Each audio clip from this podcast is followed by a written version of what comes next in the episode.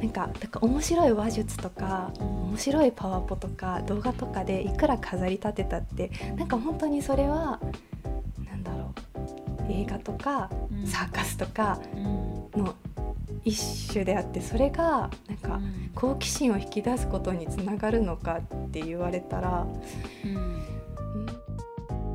今やっぱ YouTube とかほら TikTok とか短い動画でわーって楽しいみたいなことで慣れすぎててあんま人の長い話とか聞けれないうんくなってる可能性あるなって思うんだよねどんどん。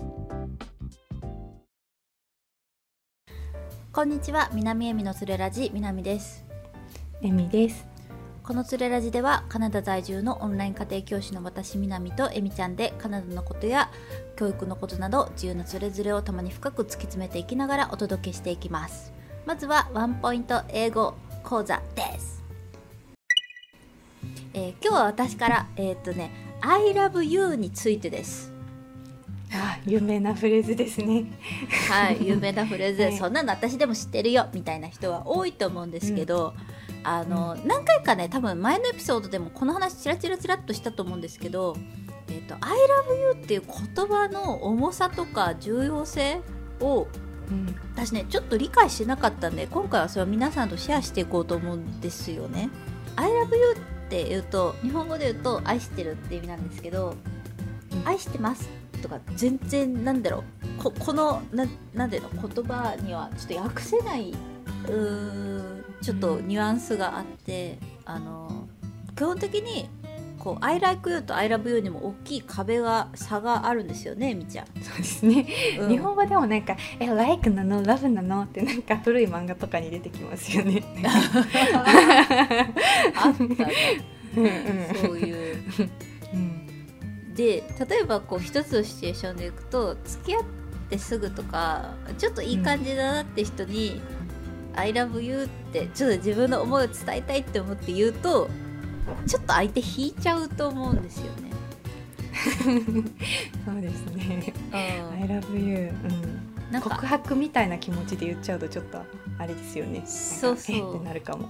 うんえ私たちそこまでの関係性じゃないよねみたいな目で見られると思うんですよ。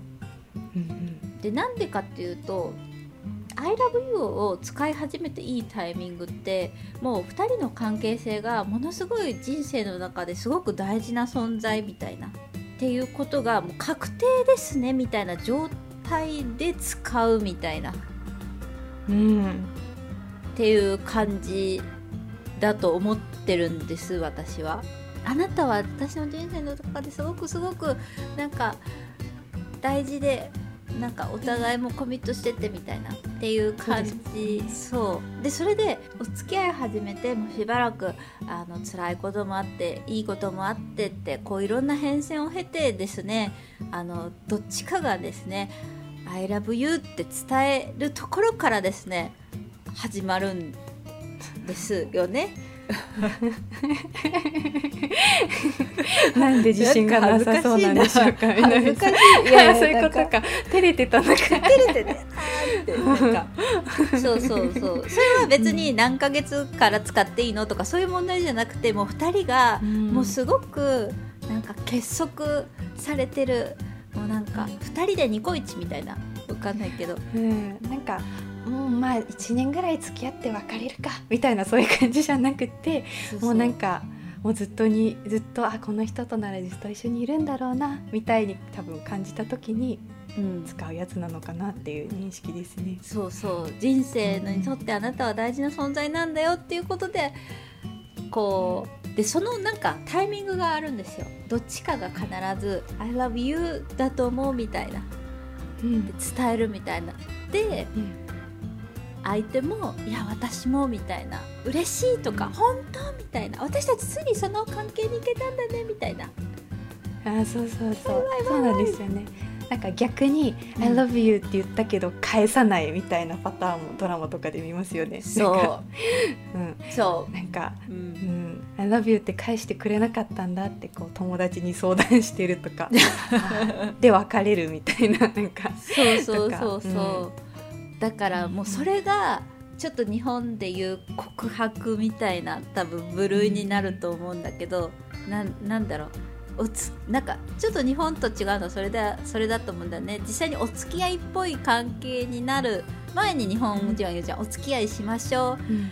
はい私も同じ気持ちよ。嬉しいみたいな。であのあのイベントがですね付き合った後にあるんですよね。私の中のイメージで、うんそうですね。あでもそうでも確かに告白っぽいかも。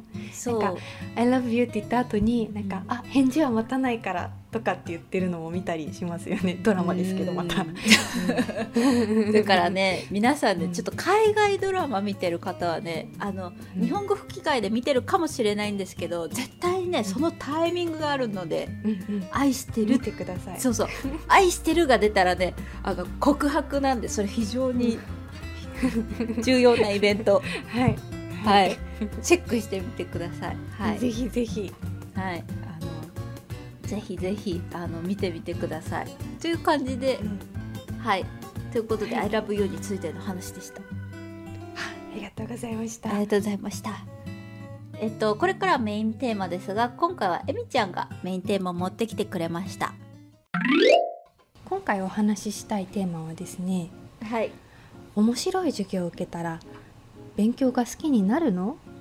です。ほ なんか最近 YouTube とかでも教養系の面白いコンテンツとか、うん。あとはその学習塾とかでも好奇心を刺激するような授業をしようみたいな、面白く何かを学ぶ機会が今までよりもずっと増えたというか、でそれでなんかこう子供がより勉強を好きになってなんかこう好奇心を強くしてみたいな、うんうん。なんかうん。なんかなんだろうな好奇心っていうのをすごい、うん。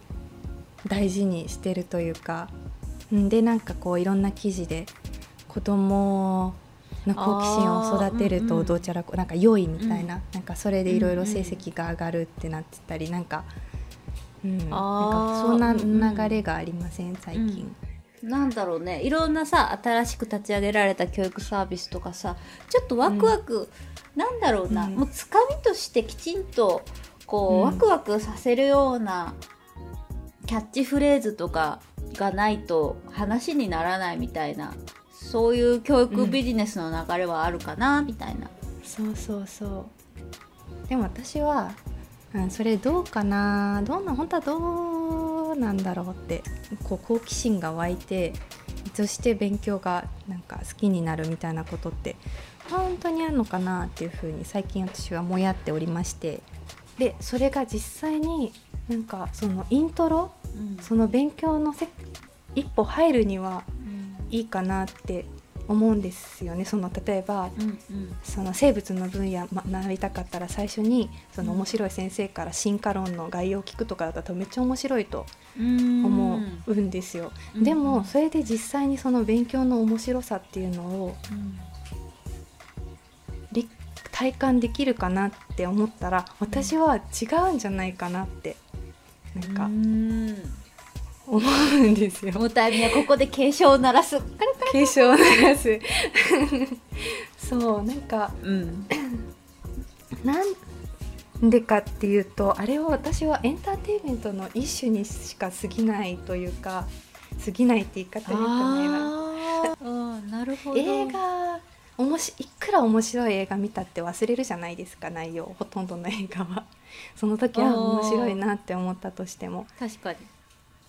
なんかだから面白い話術とか、うん。面白いパワポとか動画とかでいくら飾り立てたって、なんか本当にそれはなんだろこうなんか私は好奇心は引き出せう、るうん。気がするけど、それがその実際の勉強っていうか、知識の習得にどれぐらいつながるかって言われると、ちょっと疑問はあるかなみたいな。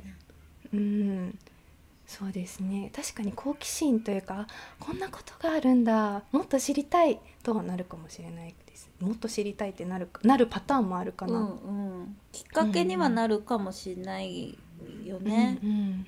そうそう。うん。そうなんですよ。で逆にそれがむしろそれをなんだろうね。なんそのエンタイエンターテインメント的な面白さを浴び続けたらうん逆効果じゃないって。なるほなんかどなるほど。なります。そっかそうか。う。ん。好奇心がないと勉強できないっていう。そうそうそう。もうそんなそのプレゼンみたいな形で、そう、うん。動画とかその本当に面白い形で提供してその消費するっていうことが勉強だっていうふうに思っちゃわないってなるほど思うんです。なんかうん。うん。だから映画いっぱい見てるだけみたいな感じ。だから野球観戦だとしたらうん。そのいつも観客として入ってるだけで実際にそのボールを打つ練習はす私は知ってることにはならないと思うのでだからその外側から見てるだけになってしまう、うん。うん、だからこれは勉強の面白さとかを伝えてるのかって言われたら違うんじゃないかなって思う。うん。勉強ではないんじゃない、ってこと。そうそうそうそうそう。う、ん。うん、そうか。確かにそうかもね。なんかもうちょっと手を動かしなよみたいな、感じかな。うん、受け身だなあみたいな。そう。なんかでそれで、うん。私がさっきから勉強の面白さ面白さって言ってるけど、うん。私はそれをなんかどう定義するのかとかどういう時に自分がその勉強って面白いなって思うかっていうとやっぱりうん。そのコツコツ暗記してきたものとかうん。を使いながらうん。なんかこうこうすごく静かにこう思うものかなって思っていてなんかああ面白いじゃなくてどっちかっていうと、うんうん。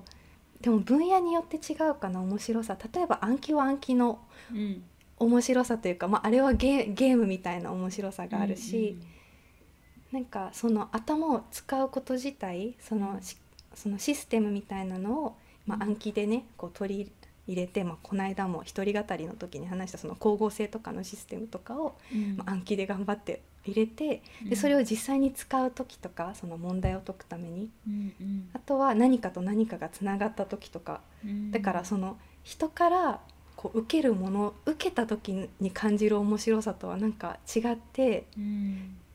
でそのなんか自分の中から中にあるものを使ってこう見つけた面白さがの時は私はもうちょっと勉強したいなって思うし、うん。なんかうん、なんか自分の中に型ができてくるみたいな、まあ、人に人それぞれだと思うんですけどうん。その受け身の学習では絶対に手に入れられないというかそれに慣れてしまって、うん。うんうん、刺激もすごく強いですしねそのなんかなんだろう動画とか。うん。うんなんかその面白さに慣れてしまったらこのこっちの私が思う面白さに傷がつくことはできないんじゃないかなとか。うん確かにね。なんか楽しいインプットに慣れすぎてさそのインプットしてること自体が勉強してるって勘違いする可能性もあるしその実際にやっぱり勉強でこう本当に楽しいって思うえみちゃんの瞬間はそういう自分がちっちゃいものから大きいものまでちゃんとアウトプットできたみたいな。私出力できた知識を、うん。みたいな理解をみたいな。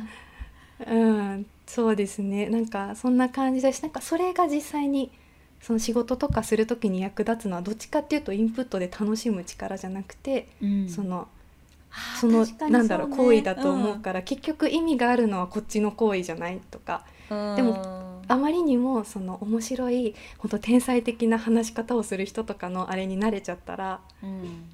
なんか、うん、そこまでたどり着けないんじゃないかなって思ってこれにたどり着けたのは多分もうつまんない先生の話をこう聞いたりなんだろう、んうん。もうしょうがないからテスト勉強したりとかっていうところから来てるところがあると思うので、うん。うん。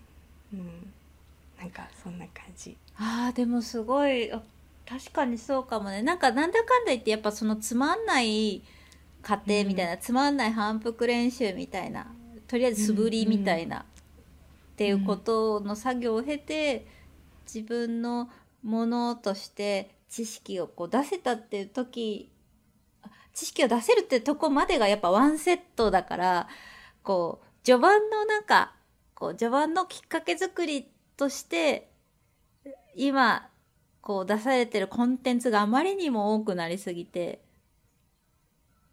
そのここ大丈夫？みたいな。この後半戦が大事だけど大丈夫？みたいな。うん。っていうところとそれをそれが勉強って思っちゃうことも懸念があるしっていうかそれがないと知識を習得できないっていう風に飼いならされちゃううん。こともあるよね。うん。学校の先生とか他の本当にすごく重要な話なんだけどすごく淡々と説明しているものとか、うん。シンプルに本を読んで知識をつけるとかっていうのが本当に今まで以上につまらなくなっちゃう気がする。だからもあう5歳とかで和牛を食べまくるみたいな。で その後普通のお肉は食べれませんみたいななんか。あそう。なるほどなるほど。そうかそうかそうか。うん。わかりやすいね確かにそれはあるかもね、なんか確かにちょっとやっぱ集中力のさ、わかんない。私はね実際にその子供の前に立ってわーって話すっていう機会があんまりないからああるあるっちゃあるけどちょっとサンプル数が少なすぎるからこうだとは言えないんだけど今やっぱ YouTube とかほら TikTok とか短い動画でわーって楽しいみたいなことで慣れすぎててあんま人の長い話とか聞けれないうんくなってる可能性あるなって思うんだよねどんどん。そうですねうん、でもこう長い人の話を聞いて自分でこう要約する力とかさあこの人はこういうことが言いたいんだろうなとか、あこういうことがポイントなんだろうなっていう力ってやっぱある程度こう訓練を受けてないとなかなか難しい部分があって。うんもともとさ特性とかもあってその子のタイプによってもともと人の話とか長く聞いてられないみたいなのもあると思うんだけど、うん。なんかバスなんかそういう多分割合の子がうわーって増えてるようなそうですね。っていうこともあるしなんうか、ん。そうね。いろいろちょっと懸念事項はあるよね。そうだからなんか勉強の面白さを伝えるっていう、まあ、最初に戻ると、その勉強の面白さを伝えるっていう風になった時に、そのうん伝えかその伝え方に要注意だなってなうんうん。その今本当にそういう動画とか本当面白いコンテンツにあふれてるしそういう塾も増えてきてるうん。から、それが決して悪いことではないと思うんですよね。その、うんうん。なんかうん。ね。その思考力を鍛えるみたいな感じ自分発言を促すみたいなところもありますし、うん。悪くはないと思うんですけど、うん。そこまでなんだろうお客様として勉強をする？みたいなうんうんうん。な。んか、うんうん。うん。お客さんとして得た知識ってだからやっぱりねってだから面白さをどうやって得るのかっていうことを考えた時にやっぱりそのプロの人に面白さを教えてもらうっていうよりもあの毎日そのなんだろう勉強できるとかその暗記できるとかなんだろうちょっと机に座ってなんかじっと自分の世界に入るとかっていう練習をした方が最終的にはそのじわりと面白さに気づくんじゃないかなって思うわけですうん私は。ねえみちゃんがねこうじわりと静かにじわりとしってね。そうそうそうそうそう、もちろん人それぞれだと思うんですけど楽しみ方は。うん。なんですけどその最近なんかよく好奇心育てるとかなんかなんちゃらなんちゃら 感じ悪いですね。なんか公式 感じ悪いね好ん。奇心。敵むき出しだね 今日。嫌いなのすごく。だからカットしますが、あのはい好奇心をねなんか引き出すとか、勉強の面白さを伝伝えるとか、まうん。あいろいろ言ってますけど、うん。皆さんあのね真面目に勉強しましょうっていう考えらし信じられないことをうん。言って結論にしようかな、なんかだから学校の勉宿題とかも嫌なのは分かるんですつまんないのも分かるんですけどうん。本当に漢字練習とかも覚えたよみたいな何回も書かされたりでもああいうのってよく考えたらうん。なんかバカにできないというかその毎日なんか自分の中に入る練習と、うんまあ瞑想だと思ってあのうんなんか修行だと思ってなんかやるのも悪くないんじゃないかなっていうなんか、ううん。ん。なるほどね。確かにねつまんないもの。うん。なんかさ私全然勉強の話じゃないけどさ結局仕事とかもさ、基本的につまんないことが9割だと思うの。うんうん。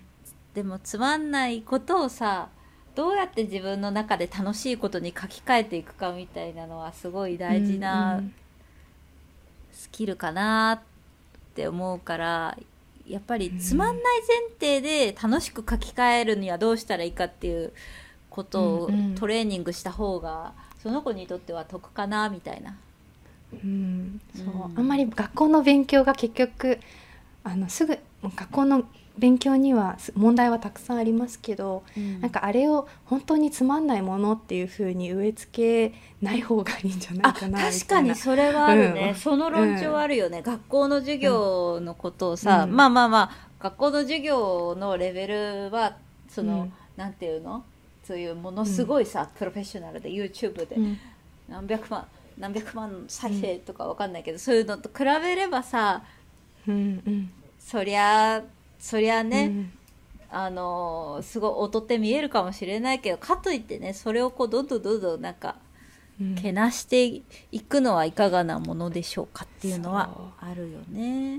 うん、今のシステム的にやっぱりみんなまだそこにいなきゃいけないわけだしほとんどの子が。だしなんか大人があんまりなんかケチョンケチョンに学校のこと言ったりするのもよくないんじゃないかなってこうまあ散々言ってきましたが、ね、私も。あなたあなたそんなこと言えるんですか今みたいないろいろ言ってましたけど。はい散々、う。ん、そう問題はあるとしてもなんか、うん、うん、なんかそのなんだろう好奇心引き出す賛美みたいなのにちょっとへきへきというかしてですね最近、うん、あのはいこんなテーマにしてみました。なかなか歯ごたえがあるテーマだったんではないでしょうか。はい、以上です。はい、ありがとうございました。ということでですね私今喋ってる私ともたいえみちゃんが所属している、えー、オンライン家庭教師サービスの学ぶテラスではですねえみちゃんは、えー、小学生に英語をメインで教えていて中学生向けにはですね毎日勉強できない子向けの自習アシスタントサービスをしています。あ机につくのマジで難しいとかもう今日ほら今日話したみたいにね一日ほら、うん、ちょっとずつね机を座る机を座ることから始めようっていうことからえみちゃんサポートしてくれますので。はい、あのね気になる方はあの1週間からのね体験もあるからぜひ概要欄をチェックしてみてください。はい、お待ちしてます。はい。でね私喋ってる私南はですねあの家庭教師の仕事はそこそこにあの SNS のアイコンイラストを作ったり T シャツ屋さんもやってるので気になる方はぜひチェックしてみてください、えー、ポッドキャストをお聞きの方はサブスクライブぜひサブスクライブやレビューをぜひお願いいたします。YouTube の方はチャンネル登録いいねコメントしてくれると喜びます。Twitter の方もやってますのでぜひ遊びに来てください。ということで、えー、次回も日曜あ？次回日曜じゃないよ。次回も、えー、日本時間、木曜18時にお会いしましょう。さよなら。さよなら。